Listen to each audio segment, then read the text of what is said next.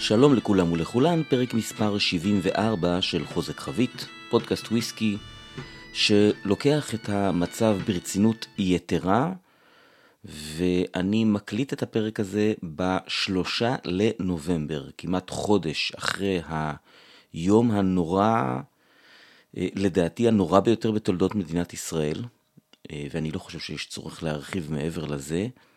אני משתתף בצערכם אם למי מיקיריכם אירע רע. אני מקווה שכמו כולם, לשובם של כל החטופים והחטופות בבריאות טובה ככל הניתן ומהר ככל הניתן, ואני מאחל הצלחה לכוחות הביטחון, ההצלה והרפואה, שילכו בשלום ויחזרו בשלום. זה נדיר שאני מציין תאריכים או ימים בהם אני מקליט, כי זה מופיע ביום בו על הפרק לאפליקציות השונות, אבל uh, הפעם זה שונה, uh, גם בגלל האירועים, וגם מכיוון שרציתי להקליט פרק כבר לפני שלושה שבועות, והעליתי גם uh, שאלה בנושא בקבוצת הפייסבוק של הפודקאסט, וגם הייתי בטוח שזה יקרה, ולמעשה מה שקרה זה שבניגוד למה שחשבתי, הפכתי למאוד עסוק. הבר היה סגור יומיים, ואז פתחנו במתכונת מצומצמת. בהתחלה רק דין השותף שלי ואני ואז עם עוד מעט צוות. בנוסף לזה, היו לי לא מעט ביטולי סדנאות, גם פרטיות וגם אה, סדנאות אה, של CSFC, שהייתי צריך להתעסק איתן, שזה הרבה מאוד שיחות לא כיפיות שצריך לעשות, בעדינות ובחשש, ולשמחתי הרבה אני יכול לשתף שרק סדנה אחת באמת בוטלה לגמרי, סדנה בחיפה שכללה גם יין. אני לא אעשה סמפלים של יין או לצורך העניין של שרי, זו ממש חובבנות, העדפתי לבטל את הסדנה, אבל סדנה נוספת יצאה לפועל בזום, וסדנת בן נביס יצאה לפועל ביום חמישי שעבר, והייתה ממש ממש מוצלחת, טעמנו תשעה בן נביס שונים. ושיהיה ברור שאין לי ספק שיש רבים מהמאזינים והמאזינות הקבועים שלי, שכרגע זה לא מעניין אותם ואין להם חשק לשתות וכן הלאה. והכל מובן, בתור בן אדם שזו הקריירה שלו, שעושה איזה 21 שנה, אני עברתי מגוון גדול של מבצעים וסבבים ומשברים כלכליים וכן הלאה, ואני רוצה להצביע פה על איזושהי תופעה שהיא מעניינת בעיניי. בניגוד לעבר, ישיבה של אנשים בבר אה, עם כוס בירה ביד, או לצורך העניין בבית קפה, לא קיבלה יחס שלילי הפעם, בטח לא כמו בעבר. כלומר, מה שפעם היה סמל לניתוק, גם כשהיו פיגועים בתוך תל אביב לצורך הדוגמה, ואני אה, אומר זה סמל לניתוק לא בעיניי, בעיני רבים אחרים, עכשיו הוא כבר לא סמל לניתוק. ויש לזה כל מיני אה, תולדות או סיבות, בגינן זה אה, ככה, לפחות בעיניי, אבל המשמעות בעיניי היא אני חושב, מעבר לזה שכמובן האירוע הזה הוא באמת אה, חובק כמעט את כל הארץ, אבל אני חושב שתרבות השתייה בארץ אה, התבגרה. זה מה שאני רוצה לומר.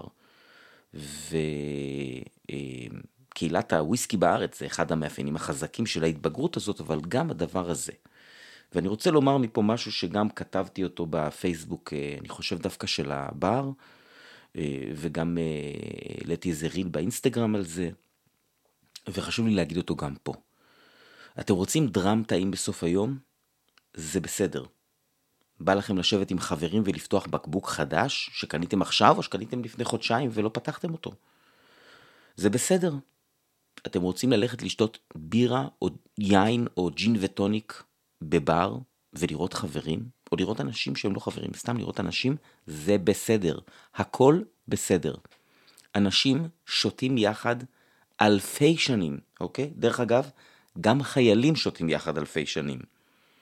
למעשה יש מעט מאוד פעילויות יותר עתיקות מלשתות משקאות אלכוהולים בחברה, אוקיי? לצערנו לחימה היא אחת הפעילויות האלה, אבל אה, בהייה בטלוויזיה, אה, דפדוף ברשתות חברתיות, אה, צריכת תוכן בטלגרם, לשחק שעות על גבי שעות באקסבוקס או בפלייסטיישן, כל הדברים האלה הן פעילויות הרבה יותר חדשות והרבה פחות מיטיבות, אה, דרך אגב, סתם אה, כעוד דוגמה, לעלות על מטוס ליוון כדי לעבוד משם ולא מהארץ, זה גם פתרון די חדשני, ואני שמח בשביל מי שיכול והחליט לעשות את זה. מה שאני רוצה לומר זה, בבקשה אל תרגישו אשמים. זה בסדר, זה אנושי, זה חשוב לבריאות הנפשית שלכם. בירה זה מוצר מזון מהעתיקים בעולם, הוא מוצר צריכה בסיסי. ואתם יודעים מה? גם חיבוק ושיחה הם מוצר צריכה בסיסי. ואם אתם לא צריכים אותם, זה אחלה. אל תשפטו מי שכן. ממש כמו שלא הייתם שופטים מי שמתחיל עכשיו לקחת עזרים אחרים שירגיעו אותו, שיעזרו לו. כל אחד וכל אחת מתמודדים אחרת, ואני חושב שלהיות מוקף באנשים זאת אחלה דרך להתמודד. אוקיי? תזכרו שבתל אביב במיוחד יש אחוז יותר גבוה של אנשים שגרים אה, לבד, או אה, אנשים שגרים בדירות שותפים. לצורך העניין, אני מעריך, אני לא יודע, אוקיי? אני עכשיו ממש מדבר מהתחת, כמו שאומר אה, ראם שרמן בגיקונומי. אני חושב שאחוז האנשים שגרים עם שותפים או שותפות בתל אביב הוא כנראה יותר גבוה מאחוז האנשים שגרים עם שותפים או שותפות בנגיד, לא יודע, נתניה אה, או אה, חדרה או אה, מודיעין.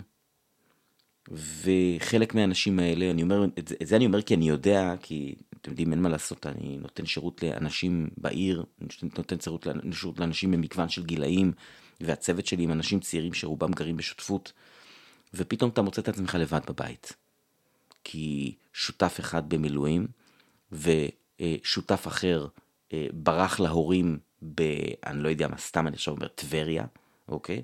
ופתאום את לבד בבית, אין אף אחד בבית, וללכת לשבת שעתיים שלוש במקום שבו יש אנשים אחרים, זה יכול לעשות טוב וזה יכול להרגיע וזה יכול אה, להפחית את אה, תחושת הבדידות. בקיצור, כל אחד מתמודד איך שהוא מתמודד, אוקיי? אני אישית מתמודד עם זה כמו שאני לרוב מתמודד עם כמעט כל דבר בחיים שלי, אני פשוט עובד יותר קשה, אוקיי? זה טוב, זה רע, אני לא יודע. זה מה שאני עושה, וסוף סוף הצלחתי להגיע ולהקליט פרק.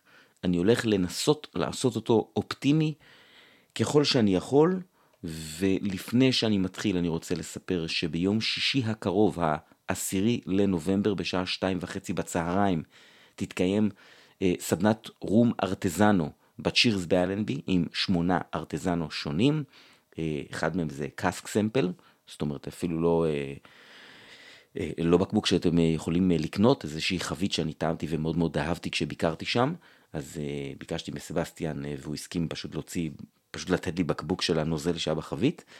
אה, סדנה הזו דרך אגב הייתה כבר אמורה להתקיים ב-18 לאוקטובר כמובן שהיא נדחתה אז אם זה מעניין אתכם אפשר להירשם ישירות מול הצ'ירס ואני מבטיח שתהיה סדנת זום נוספת בקרוב אני חושב שזום יותר טוב אה, יותר מתאים לעת הזו כדי לאפשר לאנשים אה, מכל רחבי הארץ להשתתף. אז עוד אין תאריך אני אוציא את המייל הזה ל mailing list של האתר ממש בימים הקרובים על הנושא של הסדנה הזו אתם תשמעו בפינת ההיסטוריה של הפרק הזה, ואם אתם לא רשומים ל mailing list, אז אני ממליץ, תיכנסו לאתר שלי, שילחו לי פנייה בצור קשר עם הפרטים שלכם, ואני אכניס אתכם ל mailing list, אין שום בעיה. אה, דרך אגב, את האתר אתם יכולים למצוא בצורה מאוד מאוד פשוטה. אתם כותבים חוזק חבית בגוגל, ולשמחתי, אני התוצאה הראשונה. יאללה, בואו נתחיל עם פרק 74.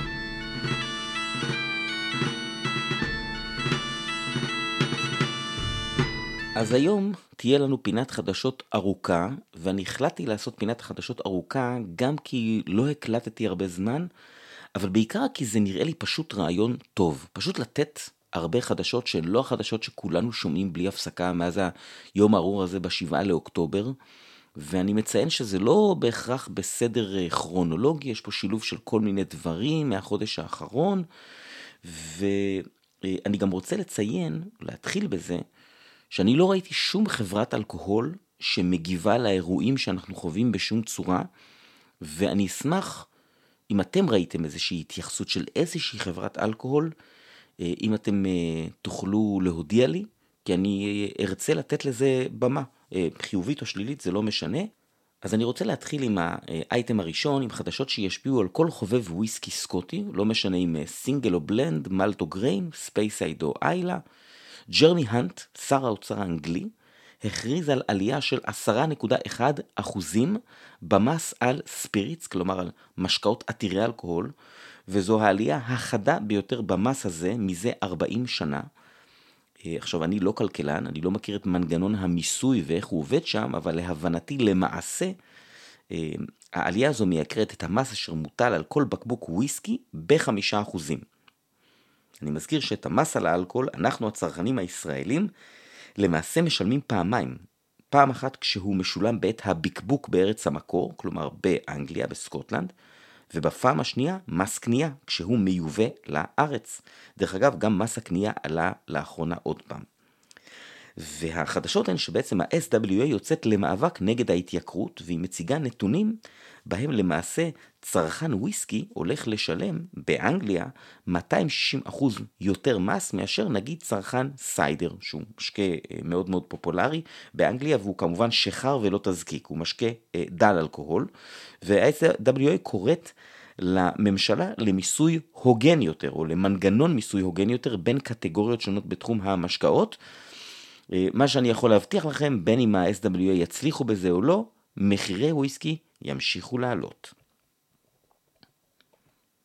אני עובר לאייטם הבא, ה-SMWS חוגגת 40 שנות פעילות וביקבקה חבית בת 40 שנה, SMWS 12.79 והבקבוק הזה, או החבית הזאת, או הביקבוק הזה, נושא את השם On the Road Again, והוא בן ריח בן 40 שנה.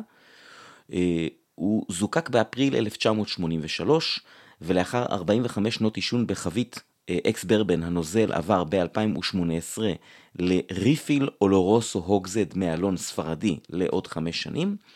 הוא בוקבק בחוזק החבית 43.7% אלכוהול, וסך הכל 130 בקבוקים, אשר כמובן נמכרים לחברי ה-SMWS ב-3,000 pound בלבד.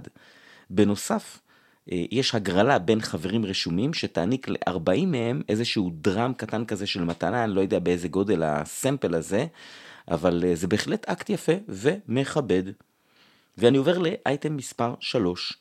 Mossburn Distillers, שהוא מבקבק עצמאי שהם גם הבעלים של מזקקת Torabhaig מהאי סקאי, מתחילים להוציא סדרה חדשה של מהדורות מוגבלות שכוללות שיתופי פעולה עם יצרנים אחרים, כלומר שימוש בחביות מסוגים שונים, והמהדורה הראשונה היא blended malt מה Speyside, אשר יושן 12 שנים ב bourbon, ועבר ל finish בחביות רום ממזקקת Foursquare בברבדוס. מדובר במהדורה לא קטנה, עשרת אלפים בקבוקים בחוזק חבית של 57.7% אלכוהול, 1,500 מהם יימכרו באנגליה והשאר בשווקים נוספים ברחבי העולם. המחיר הוא 65 pound או אה, מקביל לו, ולציין של Mossburn יש יבואן ישראלי, shout out לדודי זץ מ Free Spirit שגם מייבאים את אה, ברן, הוויסקי הצרפתי, שדיברתי עליו מזמן, אה, מביאים מגוון גדול של משקאות נוספים, אה, ברום למשל יש להם כמה ברנדים מאוד חזקים כמו פורסקוור ואפלטון והמפדן ונייסון, ואולי אנחנו נזכה לראות בקבוקים של המהדורה הזו של מוסברן גם בארץ.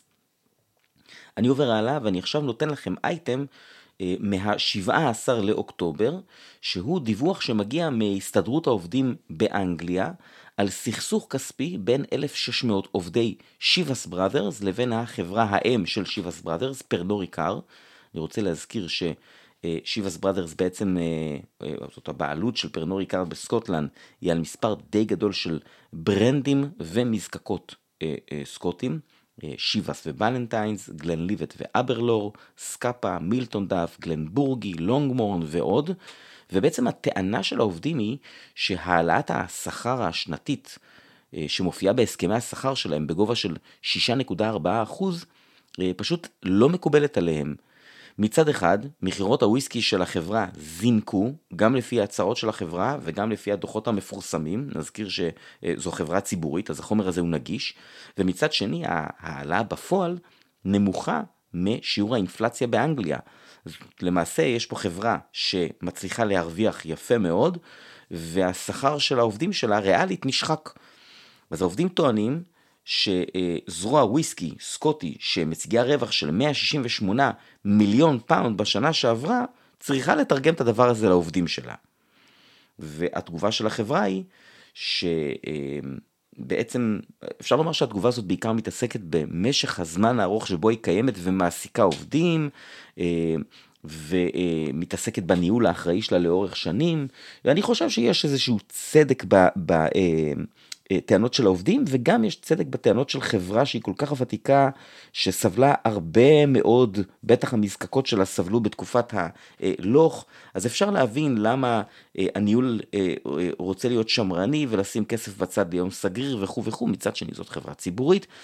בכל מקרה, נכון לרגע זה ההצעה המקורית נדחתה על ידי 97% מעובדי החברה, ואיום שביתה מרחף עליה, כשב-30 לאוקטובר הגיע עדכון נוסף, בו ההסתדרות כבר אומרת שהיא תבחר בהגרלה עובדים אשר ישבתו, לא נקבו במספר העובדים, אבל צוין שככל הנראה מדובר בכמה מאות, שזה הרבה מאוד, וכמובן לא משנה איפה העובדים האלה עובדים, באיזה ברנדים או מחלקות, הדבר הזה יפגע בשרשרת הייצור ו/או ההספקה. אז זהו, אני עובר הלאה לאייטם 5, מזקקת גלן מורנג'י משיקה מהדורה חדשה בשם A Tale of Tokyo, וויסקי ללא ציון גיל אשר התיישן בחביות אקס ברבן, שרי ומיזונרה, אלון יפני למי שלא זוכר, יש פינה עם עמיתי שמדבר על אה, סוגים של עץ אלון, אי שם מזמן. אה, המהדורה הזו בוקבקה ב-46 אחוזי אלכוהול, המחיר לצרכן 76 אה, pound, זה לא נמוך. אני מעריך בזהירות שכמו שאר המהדורות ב line הזה, אנחנו נראה אותו גם בארץ.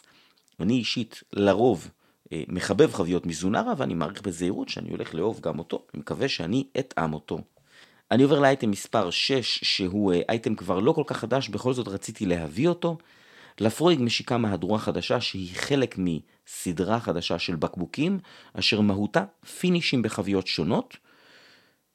שמה של הסדרה היא The Wall Collection, והבקבוק הראשון בסדרה נקרא Peat. יש רק 200 כאלה. הנוזל בתוכם הוא בן 36 שנים ובוקבק ב-42.5% אלכוהול, וה finish במהדורה הזו הוא חביות שהיה בהם Laphroaig, אוקיי? זאת אומרת, יש לנו פה Laphroaig מבוגר, ב finish של חביות של Laphroaig צעיר. עכשיו, אתם יודעים שאני חובב אה, וויסקי, וויסקי זה כיף, ואין לי שום בעיה עם פינישים. peated אה, cask אני אפילו מחבב אה, מאוד, במגוון של נוזלים, גם Ardmore ב peated cask זה נהדר, Milk & Honey כמובן, אבל אני מודה שהדבר הזה לא כל כך בא לי בטוב. כלומר, מהסתכלות מהצד זה מרגיש לי כמו נוזל שהיה בחביות לא כל כך מוצלחות, או, או לא ענה על הדרישה או על האופי של המזקקה. ונתנו לו איזה מין זריקת מרץ כזאת. מצד שני, העישון, עישון בעין, בפיטד קאסק, יכול לתת גם עוד שכבת טעמים לנוזל. עכשיו, אני לא טעמתי מלא לפרויגים מבוגרים, אני חושב שהמבוגר ביותר שטעמתי היה בן 30, אבל אף אחד מהם לא הרגיש לי כאילו חסר לו משהו. מה שבטוח, אני לא אתלבט אם לרכוש בקבוק כזה, מכיוון שהמחיר הוא 4,500 pound, אוקיי? אוקיי. טוב, נמשיך הלאה לעוד אה, בקבוק לא זול. לא זול זה understatement. Glenfiddich משיקים את המהדורה השלישית השנה, או יותר נכון החבית השלישית השנה, בסדרת ה Archive Collection, כבר שמעתם עליה. אה, שתי חביות כבר הושקו מהשנים 84 ו-87, והפעם הם מציגים חבית מהשנה 1973, שנושאת גיל רשמי של 49 שנים, לא 50 שנה, לא הספיקה להגיע לסכום העגול. וזו חבית ריפיל ברבן שבעצם בוקבקה בחוזק חבית של 41.8% אלכוהול. לא הצלחתי למצוא מספר הבקבוקים שיצאו ממנה, שבעיניי זה די מעניין, כי החוזק הנמוך הזה מעיד שהרבה הלך שם למלאכים שיושבים שם אה, אה, באזור של ה Speyside. את המחיר לעומת זאת בהחלט מצאתי בקלות, כמו שאמרתי, אה, בהחלט מחיר זול, 33.5 אלף pound. אני אעבור הלאה לאייטם קצת יותר נגיש במחיר, Lochlea מציגה את מהדורת ה- Fallow Edition השנייה, אחת מארבע מהדורות עונתיות של המזקקה, ואני מודה שאני קצת בעיבוד שם עם כל המהדורות, אני בהחלט מתכוון לעשות בזה סדר, אולי אני אקדיש לזה פינה במקום פינת ההיסטוריה באיזשהו פרק, אבל ה-Fellow Edition הראשונה הייתה 100% בשרי אולורוסו, כאן יש לנו מהדורה באותו החוזק, 46%, אבל בשילוב של אה, חביות אולורוסו, 45% מהחביות, ו-55% חביות פדרו חימנז.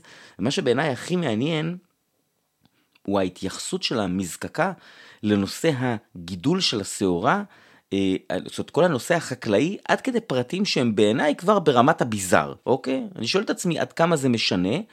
מצד שני, כל פעם שמישהו עשה משהו כזה, לפחות מהניסיון שלי, בסוף כשטעמתי זה באמת שינה, אוקיי? לא, לאו דווקא היה טעים יותר, אבל היה הבדל, אוקיי? אז מה מספרים לנו בלוכלי? הם אומרים שאחרי הקציר של השעורה בספטמבר, המזקקה שותלת צנון וחרדל, ואת הגידולים הללו הם לא קוטפים או מוכרים, אלא נותנים לכבשים לאכול אותן, וכל הסיפור הזה של הגידול והמרעה ומה שהכבשים כנראה משאירות אחריהן, כל הדבר הזה נועד בעצם לטייב את האדמה, לגרום לה להתרענן לקראת המחזור הבא של השעורה, אוקיי? אז uh, יכול להיות שזה רעיון טוב לעשות פרק עם חקלאי שמגדל שעורה בארץ. בכל מקרה, ה- Fallow Edition השנייה תימכר ב-51 pound.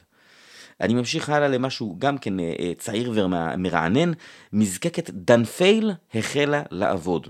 המזקקה החדשה ב Speyside, דיווחתי עליה בעבר באיזה פינת חדשות, היא בעצם מזקקת בת של Bimber הלונדונית, והיא אמורה להיות מזקקה מאוד מאוד מסורתית, יש לה malting floor שלהם, כבר מצהירים שהם הולכים לבצע, או כנראה כבר מבצעים, תסיסות ארוכות, אה, דודי זיקוק מחוממים על ידי אש, מה שנקרא Directly Fire Steels, והם הולכים לייצר 200 אלף ליטר אלכוהול בשנה, שיהפוך לוויסקי מעושן וגם לא מעושן. אה, אם לשפוט את ה... אה, לפי ההצלחה של בימבר, אפשר להניח שגם בדנפייל ייצרו חומר טעים ומאוד פופולרי. ועכשיו אנחנו נעבור לכמה אייטמים איריים, אני הולך להתחיל עם תאגיד גדול שכבר היה להם אייטם שלילי בפרק הזה, ועכשיו הם יקבלו עוד אחד וגם יקבלו אייטם חיובי. זרוע הוויסקי האירי של Pernod Ricard, והם עברו אירוע לא נעים ב-18 לאוקטובר בקורק, כשב-24 שעות ירדה כמות גשם שוות ערך לממוצע המשקעים של חודש שלם, ואני מזכיר, אנחנו מדברים פה על אירלנד, אוקיי? לא על ישראל. אז בעצם הכביש שמוביל למרכז המבקרים של מזקקת Midleton פשוט נעלם תחת מטר שלם של מים, היה שם איזה נהר שעלה על גדותיו, והוא נסגר למבקרים. להזכיר למי שלא זוכר שמידלטון היא בעצם מזקקה שבה מיוצרים מגוון מאוד גדול של ברנדים של וויסקי אירי ששייכים ל Irish Distillers. Jameson הוא כנראה הידוע ביותר, הוויסקי אירי הנמכר בעולם, וגם אה, Midleton, Redbreast, Powers, הספוטים השונים, ויש שם עוד כמה. אוקיי? ואני אעבור לאייטם הבא שהוא אה, אייטם חיובי עם Irish Distillers על אה, האירי הנמכר בעולם, Jameson. אה, Jameson משיקים מהדורה בת 21 שנה שנקראת Remixed Caribbean Beats, היא כוללת 2,900 בקבוקים בחוזק של 46% אלכוהול, והנוזל הזה, שימו לב, זה אה, מעניין ויפה, הוא בילה 18 שנים בחביות של רום Foursquare, ואז עוד 3 שנים בחביות של רום אחר, Havana Club, שלמיטב זיכרוני Havana Club גם שייך ל Pernod Ricard. בכל אופן, הבקבוקים האלה, שנפחם חצי ליטר, יעלו 280 יורו. תראו בכמה מקומות החביות של Foursquare אה, אה, מככבות, אוקיי? alright, בואו נעבור לעוד מזקקה אירית גדולה, Bushmills, הם משיקים את אה, המהדורה הרביעית בסדרת Causeway Collection, אני חושב ש Causeway, אם אני זוכר נכון, היה שם של איזושהי אה, אונייה שהייתה בעצם מייצאת את הנוזל של Bushmills הברית, נדמה לי שאני צודק בזה, אני אבדוק את עצמי. בכל אופן, ה Causeway Collection כולל הפעם תשעה ביטויים. עכשיו, כל מה שאתם הולכים לשמוע עליו מעכשיו הם כולם סינגל מלטים, הם כולם יושנו בחביות ברבן ושרי Oloroso, ועברו לאיזשהו finish. אני נותן לכם את הרשימה כפי שהיא פורסמה, אז ככה, יש לנו עשר שנים ב finish Sauternes, עשר שנים ב finish ברנדי שזיפים, 12 שנים ב finish virgin oak מאלון אמריקאי, שהוא היחיד מכל מה, המהדורה הזאת בחוזק נמוך יחסית ב-46% אלכוהול. 18 אה, שנה ב finish חביות cuvée, שזה כנראה יין מבעבע אבל לא בהכרח, יכול להיות גם דברים אחרים. 18 שנה ב finish ברנדי ספרדי, 21 שנה ב finish חביות ורמוט, 21 שנה ב finish חביות Grand Cru, שגם פה זה יכול להיות מספר סוגים של יין, ושני ביטויים אחרונים שלא צוין אליהם גיל, אלא שנת זיקוק, וינטג', 2010 ב finish קוניאק, ו-1999 ב finish virgin oak מאלון אמריקאי. מה שבעיניי מעניין פה, הוא השימוש בסוגי החביות שככל הידוע לי, אסורים לשימוש, או לפחות אני לא מכיר שנעשה בהם שימוש בסקוטלנד, חביות ברנדי שזיפים, וחביות של ורמוט שהוא למעשה יין מתובל. המחירים ינועו בין 100 ל-450 יורו. ואנחנו עוברים לאייטם מספר 13, שהוא ידיעת וויסקי ומכות, מספר אחת בפרק מתוך שתיים. אה, ברנד של וויסקי אירי בשם אולד אוק הושק, הוא כולל שני ביטויים של בלנדים אירים, האחד בין שלוש בחביות ברבן, והשני בן חמש ב finish רום, והמחירים בהחלט לא נמוכים לבלנד צעיר שהוא גם מותג מדבקה ללא אמא ואבא, כלומר ללא שיוך למזקקה מסוימת, 35 פאונד לצעיר ו-40 למבוגר. מי שאולי יעזור למיזם הזה להצליח הוא לא אחר מז'אן קלוד ואן דאם, אחד מבעליו. באיזה שנה אנחנו? אוקיי, אני ממשיך הלאה. אם הייתם שואלים אותי אם יש שם שאני אחשוב שלא יהיה בפודקאסט הזה, כנראה שז'אן קלוד ואן דאם היה עולה ב top 100 השמות המוזרים. אוקיי, נעבור לארה"ב עם משהו שיהדהד לכם מהעבר, סוגיית המיסוי על אלכוהול בין ארצות הברית לאירופה שנפתרה זמנית לאחר שג'ו ביידן החליף את דונלד טראמפ בבית הלבן, אה, ג'ו ביידן כפרה עליך, אז אה, הסוגיה הזו חזרה לשולחן הדיונים ולא בצורה חיובית, לאחר שוועידה שנערכה ב-20 לאוקטובר בה לא הגיעו לפתרון. אני כמובן לא בקיא בפרטים, אני רק נותן לכם את הסיפור מסגרת שאני כן מכיר. בעצם הפטור מהמס בגובה 25%, הטריף, שהאיחוד האירופי הטיל על וויסקי אמריקאי, אה, אז הפטור הזה עומד לפוג בתחילת השנה הבאה ולהיות מוכפל. כלומר, נכון לרגע זה, אלא אם יגיעו לאיזשהו פתרון עד אז, המס על וויסקי אמריקאי שמיוצא לאירופה הולך לעלות מ-0 ל-50%, וזאת מכה קשה מאוד לתעשייה האמריקאית, אני נותן פה כמה מספרים. נכון לשנת 2022, 44% מהייצוא של וויסקי אמריקאי היה לאירופה, והגידול בייצוא מ-2021 ל-2022 הייתה עלייה של 29% בייצוא לאירופה. אנחנו מדברים פה על יותר משווי של חצי מיליארד דולר, ומס של 50% הולך לפגוע בכל הייצוא הזה בצורה קשה מאוד, אוקיי? לשם השוואה, ב-2018, כשנכנס המס שהיה 25%, הוא הוביל לירידה של 20% בייצוא. אז גם אם אנחנו מדברים על אותה ירידה ולא יותר מזה, זה המון, וכנראה שמס של 50% אה, יוביל לירידה גדולה בהרבה. אוקיי? אה, יכול להיות שזה ישמח את המאזינים האמריקאים שלי, כי לכם יהיה יותר חומר. אני עובר לאייטם נוסף, אייטם מספר 15, גם הוא ידיעה אמריקאית. Buffalo Trace הציגה את ה Antique Collection של 2023, משהו שהם עושים מאז שנת 2000, הוא מוגדר כאחד השיאים בלו"ז השנתי של Buffalo Trace. אה, שיהיה ברור, אני מעולם לא טעמתי משהו מה line הזה, אני כידוע לא כזה חובב וויסקי אמריקאי גדול, ובטח לא משקיע סכומים כאלה בוויסקי אמריקאי, אבל... אה, זה בעיניי מעניין לראות מה המזקקה הזו מוציאה כסדרת יוקרה שמאגדת כמה מהברנדים הטובים ביותר שלה, אז החלטתי להביא את זה כרשימה. מה יש לנו הפעם?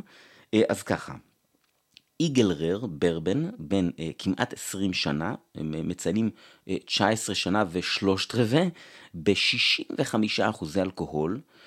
George Stagg, שהוא ברבן בן 15 ב-68 אחוזי אלכוהול.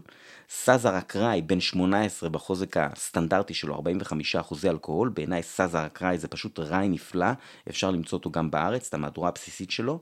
אה, עוד rye תחת הברנד Thomas Handy ב-62.85% אחוז אלכוהול וללא ציון גיל. ולסיום, Weller, ברבן בן 12 ב-64% אחוזי אלכוהול. לפי מה שאני מבין, המחיר הולך להיות מחיר אחיד לכל הבקבוקים האלה, כל אחד מהם יעלה 125 דולר אה, בארצות הברית, אבל אולי לא רק בארצות הברית, זה נושא של הידיעה הבאה. אני כן רוצה לציין את אחוזי האלכוהול הגבוהים פה, ברוב המקרים, שלהבנתי מרמזים על עישון במחסנים בהם הלחות נמוכה והאידוי הוא של מים ולא של אלכוהול.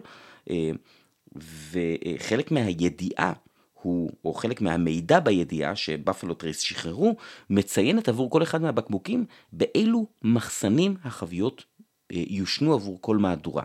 אז יכול להיות שזה קשור גם לזה, ואולי אלעד JT ירצה לתת את דעתו בנושא, אה, אם יהיה לו זמן בין התנדבות בארגון זה או אחר לסיוע לחקלאים בדרום. כן, אלעד, אני עוקב אחריך, אני רואה את כל הדברים היפים שאתה עושה. כל הכבוד לך. אין ספק שאתה הפנים של הישראלי היפה וגם הישראלי החתיך. בואו נעבור הלאה. עוד ידיעה, כמו שאמרתי, מ Buffalo Trace, שהיא במיוחד עבור חובבי הברבן שטסים ללונדון. האמת שזו ידיעה בכלל מספטמבר, החלטתי להביא אותה אה, הפעם בכל זאת, בגלל הידיעה הקודמת. אז Buffalo Trace תפתח בקובנט גרדן חנות, זה משהו שהם עושים לראשונה מחוץ לארצות הברית, חנות המותג או אה, חנות המזקקה כזו. שבעצם ניתן יהיה לרכוש שם כמובן וויסקי מהברנדים השונים שלה ומרצ'נדייז וגם פלייטים של טעימות. אה, כמו כן, מתוכננות מהדורות מיוחדות שיהיו בלעדיות לחנות הזו. אז אני לא יודע אם הבחירה בלונדון קשורה לצריכת ברבן באנגליה, זה נתון שאין לי, או לזה שהיא עיר בינלאומית, עיר שמקושרת כמובן לתעשיית הוויסקי, אה, אולי בגלל שזה אה, מקום שאנגלית היא שפת האם שלו, ואולי זה קצת יותר קל לשלוח אנשים מהמזקקה לשם, ויהיה להם קצת יותר קל לתקשר את ה brand שלהם. יכול להיות שזה קשור לזה שאנגליה היא לא חלק מהאיחוד האירופי בקשר למס, אבל אה, בכל אופן זה אה, מתוכנן אה, לקרות. אז זהו, אני עובר לידיעה מספר 17 שהיא ידיעת וויסקי ומכות 2. פלויד מייוותר, מתאגרף העבר המצליח, משיק וויסקי קנדי. וגם כאן יש לנו שני ביטויים, כמו הוויסקי של ונדה, משפט שלא חשבתי שאני אגיד בחיי. והם בגילאים ותמחור מעט יותר סבירים בעיניי.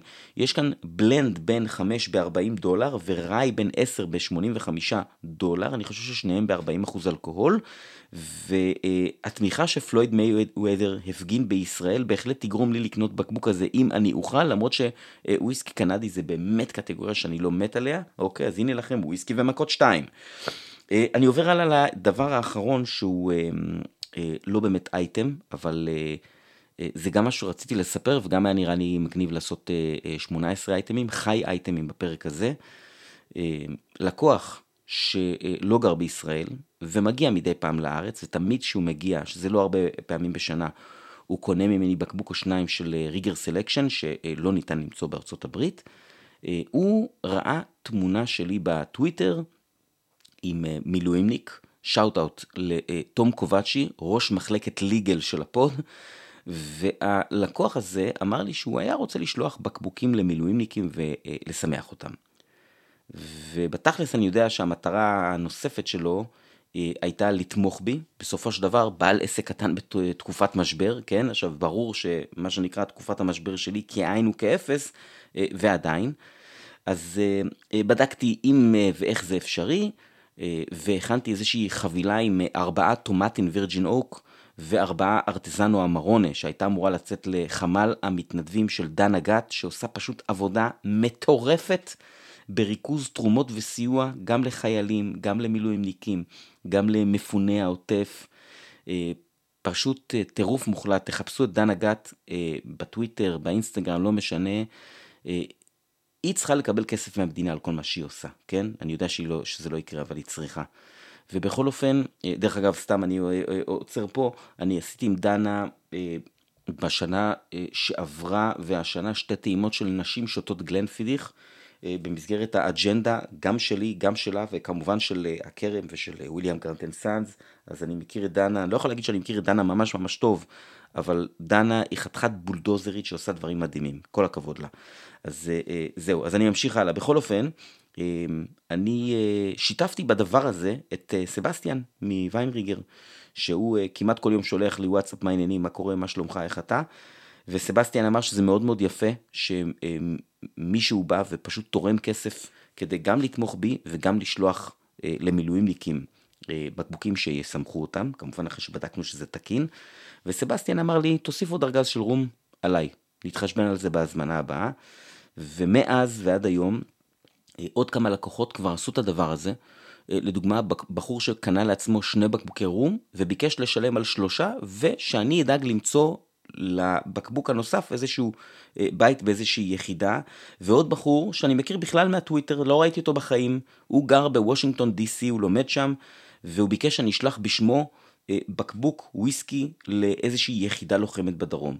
אז כל הדבר הזה זה גם יפה וזה גם מרגש, ואני רוצה להגיד מכאן אה, תודה רבה רבה למאזין שהיה הראשון לעשות את האקט הזה, שביקש אה, ממש להישאר בעילום שם. אני יודע שאתה מאזין, אני הבטחתי לא לחשוף אותך, אבל ממש תודה רבה לך, זה עוזר לי וזה עוזר למי שקיבל את הבקבוקים, ואני לא מכיר אותם, אבל קיבלתי כבר מדנה פידבק מדהים. וזהו, בפעם הבאה שתגיע לארץ מחכה לך בקבוק של Ardmore Amarone. תודה רבה. בואו אה, נסיים את פינת החדשות באקורד האופטימי הזה, ונעבור לפינת ההיסטוריה.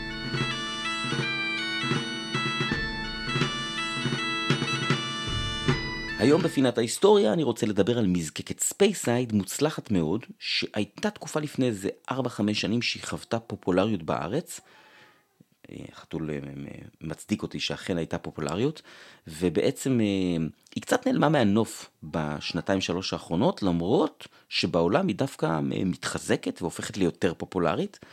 וזו דוגמה נהדרת למה קורה כשיבואן לא כל כך משקיע בברנד, ומצד אחד כן, זו קצת ביקורת, אה, מצד שני אני מסייג את זה כמובן בזה שאני לא יודע מה קורה מאחורי הקלעים, כלומר, אני רואה מה שכולנו רואים בפועל בשוק, ויכול להיות שמאחורי הקלעים יש דברים כמו אה, אה, הקצאות נמוכות יותר, אני לא יודע. בכל אופן, אני כן רוצה לציין, זה שם שהחבר'ה מכם ששותים כבר כמה שנים מכירים וזוכרים את התקופה הזאת, ומי שפחות, אז הנה, תהיה עליהם גם סדנה בקרוב, ויהיה לכם צ'אנס להכיר את המזקקה הזו קצת יותר. והמזקקה הזו נוסדה בשנת 1894 בכפר בשם נוק, ליד גבעה עם אותו שם, והשם שלה הוא Knockdhu. אני כבר עכשיו אומר, אני יודע שלבקבוקים של Knockdhu, או יותר נכון של ה brand שלהם, anCnoc, נדבר גם על זה, רשום שזה Highland whisky, אבל המזקקה הזו היא בהחלט ב Speyside, ויש לא מעט מזקקות Speyside שכותבות על עצמן Highland whisky, לדוגמה Macallan ו Speyburn. המזקקה הוקמה על ידי DCL, שלימים תהיה דיאג'ו, ויש כאן איזשהו פרט מעניין שאני לא חושב שדיברתי עליו אי פעם, וזאת הזדמנות לספר. DCL הוקמה רשמית כחברה ב-1887, שלוש שנים לפני כן, שש מזקקות גריין התאחדו משיקולים עסקיים. כלומר, למעשה, הולדתה של החברה DCL היא בכלל מגריין וויסקי, והבעלות על מזקקות סינגל מלט הגיעה לאחר מכן, כשהראשונה בהן, לפחות ככל הידוע לי ובדקתי את זה, היא נוקדו. למעשה נוקדו הוקמה על ידי שש מזקקות הגריין האלה שהן אה, התאחדו, ולאחר אה, מכן הקימו עוד מזקקות והם קנו עוד כל מיני מזקקות כשהיו להם הזדמנויות עסקיות שונות. למשל, הם קנו את קרדו, אה, למעשה כשהם קנו את ג'וני ווקר, קרדו הייתה חלק מהחבילה, או כש-DCL אה, קנתה את White Horse Distillers, חלק מהחבילה היה זה שהם קיבלו את לגבונין וגלן אלגין כדוגמה, אוקיי? אבל מזקקת המלט הראשונה של DCL, הייתה אחת שהם לא קנו אלא בנו, והיא הייתה נוקדו. הם התחילו לבנות אותה ב-1893, שש שנים אחרי שהחברה הוקמה, והם החלו כאמור לזקק רשמית שנת ההקמה של המזקקה 1894,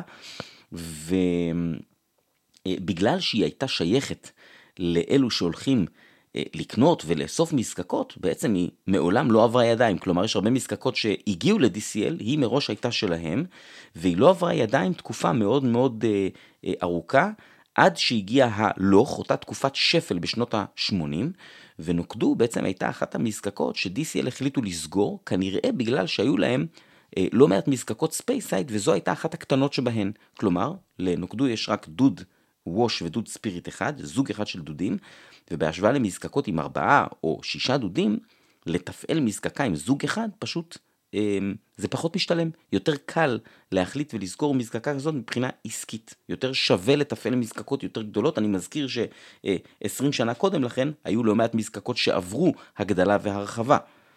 אז בעצם 90 שנים לאחר שהתחילו להקים אותה, 89 שנים אחרי שהתחילה לזקק, ב-1983, נוקדו נסגרה. ויש הרבה שמות גדולים שתמיד אומרים שנסגרו באותה תקופה, אבל יש גם לא מעט מזקקות קטנות שנסגרו, אה, או בה או בסמוך לה, וקיבלו חיים חדשים אה, תחת בעלות אחרת. אז אה, נוקדו היא דוגמה טובה לזה, דרך אגב, גם בן רומח היא דוגמה טובה למזקקה שהייתה תחת בעלות של DCL ונסגרה ב-1983 ועברה לידיים של חברה יותר קטנה. מי שבעצם רכש את נוקדו ב-1988 הייתה חברה בשם אינברהאוס. החברה הזו, אינבראוס, הוקמה ב-1964 כזרוע סקוטית של איזושהי חברה אמריקאית שראתה את הגל השלישי, את שוק הוויסקי הסקוטי עולה וגועש, ותוך תשע שנים היא הייתה בעצם הבעלים של שתי מזקקות מלט, בלדנוך וגלן פלאגר, מזקקת גריין בשם גרנהית, ומלטטה גדולה בשם מפת, או מופת, שכבר דיברתי עליה בעבר. למעט Bladnoch, שהיא כמובן מזקקת Lowland, כל השאר היו, היו באותו המתחם ב Speyside. עכשיו, כל הכיף הזה נראה מאוד מבטיח ב-1973, אבל הלוך כבר מתחיל להתבשל שם. עשר שנים לאחר מכן, כאמור, הוא מכה בשוק, וחברת האם האמריקאית מאבדת עניין בשוק הסקוטי. אז ממש בשנה שבה Knockdhu נסגרה, Bladnoch נמכרת, שנתיים אחרי זה Glen Flagler נסגרת, שנה אחרי, כלומר אנחנו כבר ב-1986, גם מזקקת הגריין נסגרת, וב-1988 חברת האם האמריקאית מוכרת את אינברהאוס להנהלה המקומית שלה. כלומר, אינברהאוס הופכת מלהיות מזרוע סקוטית של חברה אמריקאית לחברה סקוטית עצמאית, אבל מה אין לה? אין לה כלום, אין לה מזקקות, אולי יש לה מלאי, אני לא יודע. אז בעצם, אה, באותה השנה, 1988, Inver House עושה רכישה כפולה. היא קונה את Knockdhu, שיושבת סגורה כבר חמש שנים, והיא קונה גם brand של blended whisky בשם Hankey Bannister. Knockdhu חוזרת לזקק שנה לאחר מכן ב-1989, אליה אני תכף אחזור, אני רק רוצה לציין ש Inver House קונה במסע קניות שנמשך נדמה לי עד 1991 אה, מש עוד ארבע מזקקות, Old Pulteney, Speyburn, Balmenach ו Balblair. בעצם כיום Inver House שייכת בעצמה לענק משקאות תאילנדי בשם ThaiBev. נחזור ל Knockdhu. ב-1993 Inver House מחליטים להוציא ביקבוק של single malt מהמזקקה. והם בעצם נתקעים באיזושהי בעיית מיתוג קלה. יש ב Speyside מזקקה נוספת עם שם מאוד דומה, Knockando. וכנראה שבשנות התשעים הייתה כבר יותר מודעות לשני דברים. אחד, branding, מיתוג, והשני זה העובדה שרוב קהל היעד שיקנה את ה single malt הזה לא מדבר גלית. כלומר, לדובר גלית Knockdhu ו Knockando כנראה אומרים דברים מאוד שונים, אבל לכל אדם אחר זה נשמע די דומה. ובעצם Inver House מקבלים החלטה מיתוגית, וה single malt שלהם מקבל את השם anCnoc. ההתחלה של anCnoc הייתה די צנועה, בוודאי בתנאי שוק לא כל כך מוצלחים של תחילת שנות ה-90, אבל ב-2003 ה brand הזה עבר rebranding, הושקה מהדורת ה-12 שנים שהיא מהדורת ה core range הבסיסית, ואליה ככל שעברו השנים הצטרפו מהדורות מבוגרות יותר. 16 שנה שייצורו כבר הופסק, 18 שנה ו-24 שנה בחביות שרי, וככל שעברו השנים גם מהדורות מבוגרות יותר, כולל אה, מהדורות בנות 35, מהדורות עם וינטג' שיוצאות באופן קבוע, חביות בודדות, ואפילו ליין מעושן שהחל לצאת ב-2014. הליין הזה כולל כבר כמה וכמה ביטויים, אני חושב ארבעה או חמישה, עם שמות כמו Peatlands, Peatheart, Cutter ועוד, וכל אחד מהם ברמת עישון שונה. עכשיו, רמת ה-PPM מצוינת על הבקבוק, בחלק מהמקרים זאת רמת ה-PPM בשעורה, בחלק בנוזל ובחלק מציינים גם וגם, שזה מאוד מאוד מגניב. אה, אני מציין שנוקדו החלה לזקק נוזל משעורה מעושנת כנראה בשנת 2006, כשזה מתי שמנהל המזקקה הנוכחי, גורדון ברוס, החל לנהל אותה, אחרי שהוא עבר אליה מהניהול של אולד פולטני, שאני מזכיר שייכת לאותה חברה. אחד הדברים הנוספים שגורדון ברוס עשה בתקופה שלו הוא התייעלות אנרגטית משמעותית. גורדון הוביל תהליכי ייעול, כמו למשל מעבר משימוש בדלקים לשימוש בגז, הוא עשה את זה לפני עשר שנים, ובעצם במהלך הכהונה שלו, הוא עדיין כמובן עובד שם, הוא הוריד את החתימה הסביבתית של המזקקה והפחית את השימוש באנרגיה ב-35%, שזה כמובן חיסכון אדיר בכסף במחירי האנרגיה בשנים האחרונות. ועוד עובדה מעניינת על הדרך היא שהשוק הגדול ביותר עבור נוקדו היא שוודיה. קצת מבחינה טכנית, לנוקדו יש וושבקס מעץ בהם התסיסה היא באורך בינוני, היא אורכת 65 שעות, והיא מוציאה ווש די חזק עם משהו כמו 9% אלכוהול. יש לה זוג אחד של אה, דוודים, כמו שאמרתי קודם, בגודל בינוני פלוס, ווש סיל בגודל של 16,000 ליטר, אליו ה charge הוא יותר נמוך, הוא אה, נכנס אליו 11,000 ליטר, ה low wines בחוזק של 26-27% אלכוהול, ה spirit still הוא קצת יותר קטן, הוא 14,000 ליטר, אה, דודים די גבוהים עם reflux bulb קטנה, ו...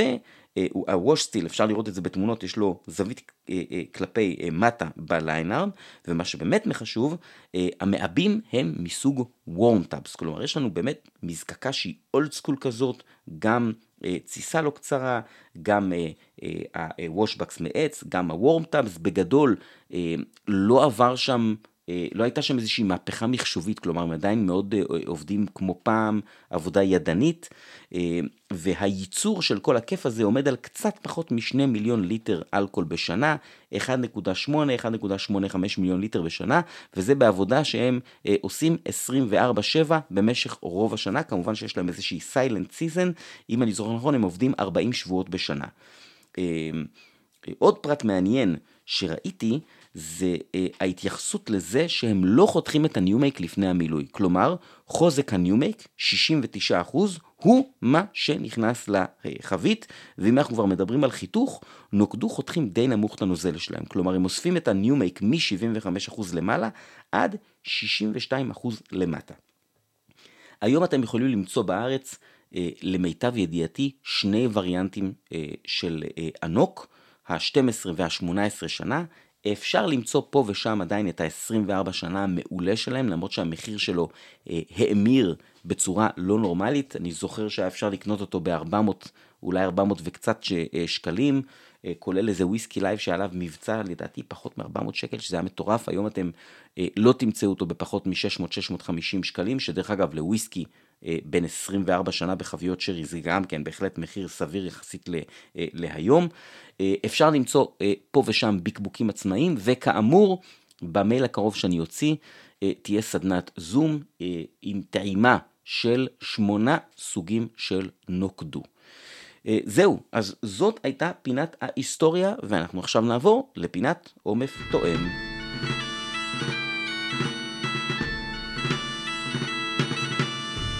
היום בפינת עומף תואם, שלוש טעימות, אחת מהן לא כל כך נגישה, אחת מהן נגישה, ואחת מהן היא הטעימה האופטימית ביותר שעשיתי באיזשהו פרק, אה, כנראה גם בחיים שלי. אה, זה היה נראה לי נכון להביא את זה בפרק הזה. אני אתחיל עם טעימה מספר 1, תעודת זהות Isle of Jura, איילנד סינגל מלט, אני מזכיר שהאיים שייכים רשמית להיילנד, אבל אני חושב שלא רחוק היום והאיים יפו לאזור. בכל אופן, יש לנו כאן Isle of Jura בחבית refill barrel, כלומר חבית ex-bourbon במילוי שני, אולי שלישי, של המבקבק Hunter Laing מסדרת First Editions. מה שאתם כרגע שומעים ברקע זה את החתול גורף בתוך הארגז, זה פשוט סאונד נפלא. אין כמו משהו שמסמל את אה, הנוזל הנפלא של Isle of Jura מאשר חתול גורף בארגז. אוקיי, בכל אופן אז, אה, זוהי First Editions חבית שזוקקה הנוזל בה זוקק בשנת 1998, בוקבק 2020, גיל רשמי 22 שנים, וחוזק נאה בהחלט של 56.3% אלכוהול, חוזק החבית, כנהוג בסדרה הזו. סך הכל 166 בקבוק ובקבוקה יצאו ממנה, והוא כמובן הגיע לארץ ביבוא של הדוק. מחירו לצרכן היה 560 שקלים, אחלה מחיר לגיל הזה, עדיין אפשר למצוא אותו בחו"ל סביב ה-160 יורו ככה. ואני מתחיל עם החתול המתרגש. טעימה ראשונה, האף מעופש, קרטון רטוב, גופרית מתכתית, פרי רקוב ברקע, ג'ורה מלוכלך כמו שאני אוהב. החך מאוד תואם לאף, ותוסיפו לזה חום. זה לגמרי וויסקי חם, הפירותיות הרקובה הזאת עם הגופרית נותנת אפקט כאילו הוויסקי מבעבע על הלשון. ג'ורה בוגר קלאסי, בחבית שנותנת לתזקיק את כל הבמה ולא מתערבת בו. טעים לי מאוד, ואני מניח שלשמונה מתוך עשרה מהאנשים זה כנראה לא היה כל כך טעים. אחרי 20 דקות, האף לא השתנה מאוד, האלמנט הפירותי הפך להיות קצת יותר מרכזי, הפאנקיות הזאת, ובפה זה בדיוק מה שקרה, אבל בצורה עוד יותר משמעותית, עם קצת יותר מתקתקות עדינה כזאת, סיומת ארוכה, ממש עדינה, ויש בה איזושהי נגיעה מינרלית פתאום. שורה תחתונה, מהמם. הבקבוק הזה הוא דוגמה מעולה לכל הסיבות בגללן אני אוהב ג'ורה, והרבה אנשים לא. העיפוש הזה, שהפך ל funky ככל שעברו השנים בחבית שנתנה לו גם להפוך לזה, הוא בהחלט לא ה cup of tea של הרבה מאוד אנשים, אה, ובעיניי זה מעניין, יש משהו, ב, אה, אני חושב, בגישה שצריך לאמץ לקראת ג'ורה, שמזכיר קצת Auchentoshan בהקשר שדיברתי על זה בפרק בפינת ההיסטוריה שאמרתי על Auchentoshan. כלומר, כשמגיעים לטעום ג'ורה, צריך לטעום את זה ב mode אחר, ב mode מודע לעיפוש הזה, ואפילו לחפש אותו, אוקיי? כלומר, לטעום ג'ורה ולטעום, נגיד, אה, סתם אני אתן דוגמה למזקקה מאוד מאוד אהובה ומוערכת, קרגנמור, זה פשוט לא אותו דבר, אוקיי? אני בכוונה מביא קרגנמור כדוגמה למזקקה אדירה שאני מאוד מאוד אוהב, ואני לא חושב שיש מישהו בעולם שיגיד עליה מילה לא טובה. אז כשבאים לטעום ג'ורה, כמו שבאים לטעום אוכן טושן, פשוט צריך לבוא במין מוד אחר, אוקיי? לחייל את עצמכם למשהו אחר. ואם אתם באים מוכנים לזה, אז הסיכוי שאתם תהנו מהחוויה המוזרה הזאת הוא פשוט יותר גדול, אוקיי? זהו, יאללה, אני עובר לטעימה מספר 2. תעודת זהות Ben Nevis Highland single malt. חבית בודדה של Riegger's Selection, כלומר גילוי נאות, הוויסקי הזה הוא ביבוא שלי, זוקק ב-12 ל-12 2013, יושן בחבית Oloroso sherry butt ובוקבק ב-23 לראשון 23, כלומר הוויסקי בן 9. חוזק חבית 57.9% אלכוהול, סך הכל 714 בקבוקים, שזה כמובן הגיוני עבור השילוב של חבית של 500 ליטר, שרי בת, ובקבוקי חצי ליטר, כמו שריגרס מבקבקים. מחיר לצרכן באתר שלי, 330 שקלים. קצת מאחורי הקלעים, אה, אני אוהב לספר כשאני מספר על הבקבוקים שלי, אה, בעצם היו לי כבר שלושה Ben Nevis מ Riegger's לפני שהמשלוח הזה הגיע עם הבקבוק הזה, היה אחד בן חמש ב-PX והיה בן חמש ב bourbon hogshead שהיה מעושן ובן שמונה ב finish מלבק שהוא פשוט היה מדהים, אחד הבקבוקים הכי מוצלחים שהבאתי, כולל ביקורות נהדרות all across the board, גם אושיות כמו גרישה ממוזיאון הוויסקי, אז כשראיתי עוד Ben Nevis ובחבית שרי, אה, ומי שהיה בסדנאות שלי אולי שמע מאיפה ריגרס קונים את חביות השרי שלהם, אז ישר ביקשתי הרבה מהבקבוק הזה, ולשמחתי בגלל שיש הרבה וגם בגלל שעשיתי את ההזמנה סמוך לבקבוק, היה הרבה לתת, ואכן אה, קיבלתי מספר נאה של בקבוקים. אז זהו, אני עובר לטעימה. טעימה ראשונה, האף גופריתי וכבד וללא ספק סגור. השרי מורגש בזה שיש משהו שמזכיר פרי אדום ברקע, אבל אני חושב שבטעימה עיוורת יש סיכוי טוב שהייתי דווקא מנחש שזאת איזה מין חבית יין אדום אגרסיבית כזאת, נגיד איזה בורגון או משהו כזה, אוקיי? יש לזה ריח של שמן מנוע כבד, ובחך דווקא הפתעה, פחות סגור, ויש פה נשלוב של קצת מתקתקות ובעיקר חמיצות, הרבה יובש ואפילו נגיעה של מליחות. אה, הסיומת, בעיקר בחלק ההיקפי של חלל הפה, יינית, אה, קצת מתובלת, לטעימה ראשונה, סגור אבל טעים. אחרי 20 דקות האף נרגע, הוא עדיין כבד וגופריתי, אבל השרי יוצא החוצה, ואני נותן לכם פה איזה מין אה, אה, אתנחתא על איך אני חווה חביות שרי אולורוסו. אה, אני בגדול מחלק חביות שרי אולורוסו לכמה אב טיפוסים, יש בגדול בשבילי שלושה. יש את האב טיפוס היבש שהולך לכיוון של פרי אדום, שזה הסטייל של אה, Glenfarclas וגם של Glenfiddich כשיש לכם מזל ואתם טועמים אה, Fiddich בשרי, אין הרבה כאלה, אוקיי? אה, זה הגיוני דרך אגב כי החביות שרי של שתיהן מגיעות מאותה bodega, José Miguel Martín, גם של גיל Kilchoman. יש style של אולורוסו שאני חווה אותו כיותר קל ומתקתק ואפילו טיפה מתחנף, שזה נגיד יותר אה, ה style של אה, Aberlour, זה גם תזקיק יותר קל, אבל גם השרי שם הוא אחר. ויש איזשהו סטייל שהוא איפשהו ביניהם עם איזשהו נוט אה, הדרי כזה. אני חושב שתמדו זו דוגמה מאוד מאוד טובה לסטייל הזה. ואני מסייג כמובן כל מה שאני אומר עכשיו זה בקבוקים של וויסקי בחביות שרי, נגיד עד גיל 15, שהם זמינים לכם היום. אני לא מדבר על בקבוקים מאוד מבוגרים, לא מדבר על בקבוקים שביקבקו בתחילת שנות האלפיים או לפני זה, אוקיי? אה, וזאת חלוקה מאוד מאוד גסה, אבל האף של הבנביס הזה הוא אף אחד מהם, אלא הולך לאב טיפוס אחר שאני לא מקבל הרבה, וכשאני כן אני נהנה ממנו, שזה שרי שנקרא לזה, הוא, הוא מזכיר איזשהו רוטב כהה. כלומר, הוא קצת מתקתק, אבל הוא בעיקר ככה מצמץ יבש טיפה מלוח, אומאמי מאוד, מין שילוב של ברביקיו וטריאקי, והדבר הזה עובר גם לפה, אבל עדיין אחרי 20 דקות, כמות הגופרית שהייתה פה, אפילו לחזיר גופרית כמוני, פשוט הפריע לטעמים, ולכן החלטתי לחכות עוד 20 דקות. אחרי עוד 20 דקות, הנוט של השרי פשוט הולך ומתחזק. גם באף קיבלתי יותר פירות שחורים, אה, אה, קסיס, בלקבריז, כל מיני כאלה, גם קצת אגוזיות, עדיין שמן מנוע כבד, ובכך יותר ויותר חמיצות דווקא, אה, והסיומת מאוד התעדנה, פתאום הסיומת הגופרית קצת משתחררת. שורה תחתונה, אני, אה, כמו שאמרתי בעבר על ביקורת שעשיתי, נדמה לי שזה היה הטומטין, אה, אני לא אומר שהבקבוק הזה הוא כזה או אחר, אני אומר מה אני מרגיש על הבקבוק הזה כ, אה, כיבואן שלו. אז אני מאוד מרוצה מהבקבוק הזה, ואני חושב שממש כמו ה Glenfarclas וה Ben Nevis במלבק, גם כאן, זאת Glenfarclas ו Ben Nevis במלבק של Riegger's של אקסן כמובן, גם כאן יש דוגמה לבקבוק שפשוט חייב זמן, אוקיי?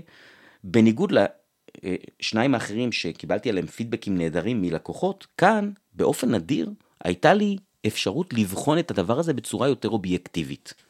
בסדנת Ben Nevis שהייתה ביום חמישי שעבר, טעמנו תשעה Ben Nevis, מגילאי 9 עד גילאי 25, כולל עוד אחד בדרך בן 21, במגוון די גדול של חביות, היה לנו finish virgin oak, היה לנו אה, refill אה, אה, שרי, אה, היה לנו אה, אה, יישון בברבן כמובן, והיה לנו אה, אה, Ben Nevis בחבית Fino sherry, יישון מלא, 16 שנה של Càrn Mòr, ועשר אה, אה, שנים וה Batch 1 10 שנים שהם בשילוש של המזקקה, ברבן שרי יין אדום, ומתוך 25 אנשים בסדנה הזו, ובנוסף להם יעל אשתי ואני, אצל הרבה מאוד אנשים, הבקבוק הזה של ריגר סלקשן היה מנצח בטעימה, וזו טעימה עיוורת של תשעה, אוקיי? אני חושב שזה מעיד על האיכות, אוקיי?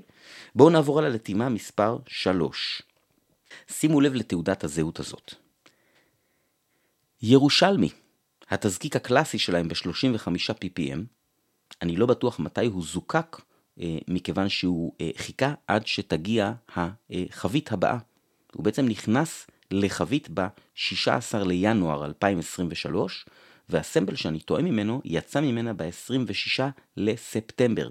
כלומר, הנוזל שאני מספר לכם עליו הוא בין 8 חודשים ו-9 ימים, בחוזק חבית שלא מדדו אותו, אני לא יודע כמה זה. אני מניח שזה סביב 62-63 אחוז, משהו כזה. ולמה אני מספר לכם עליו ולמה זו הטעימה האופטימית ביותר שעשיתי, בטח בפודקאסט? כי החבית הזאת היא חבית שלי.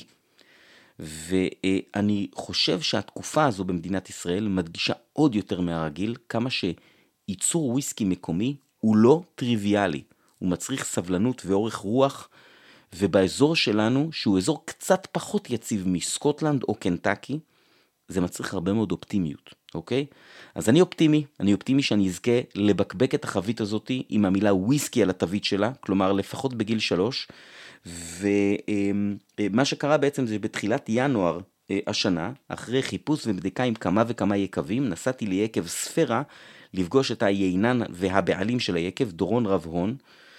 ותשמעו, להגיד שדורון רב הון הוא יינן מוכשר, זה האם אימא של ה understatement, אוקיי? אני אהבתי מאוד את מה שהוא עשה כשהוא עבד בתור היינן הראשי של יקב עמק האלה, בדגש על השרדונה והסוביניון בלאן המעולים, ופטית סירה פגז. וקצת לפני, אה, אה, קצת יותר מלפני עשר שנים, אני חושב שזה 12 שנה, הוא הקים את יקב ספירה, שזה יקב הפרטי שלו בגבעת ישעיהו, ושם הוא מייצר אך ורק יינות לבנים, באמת מהמעולים שבמעולים שיש בישראל, ודורון הסכים למכור לי חבית. אני בעצם הגעתי ליק, ליקב שלו ב, אה, ביום שבו הוא רוקן ארבע חביות, הייתה חבית שרדונה, חבית סוביניון בלן ושתי חביות של שנין בלן, כולן מאלון צרפתי, וכולן עברו חמישה או שישה שימושים אה, ביין, כל שימוש כמעט כשנה. עכשיו, למה אני אספר לכם על זה? למה זה מיוחד?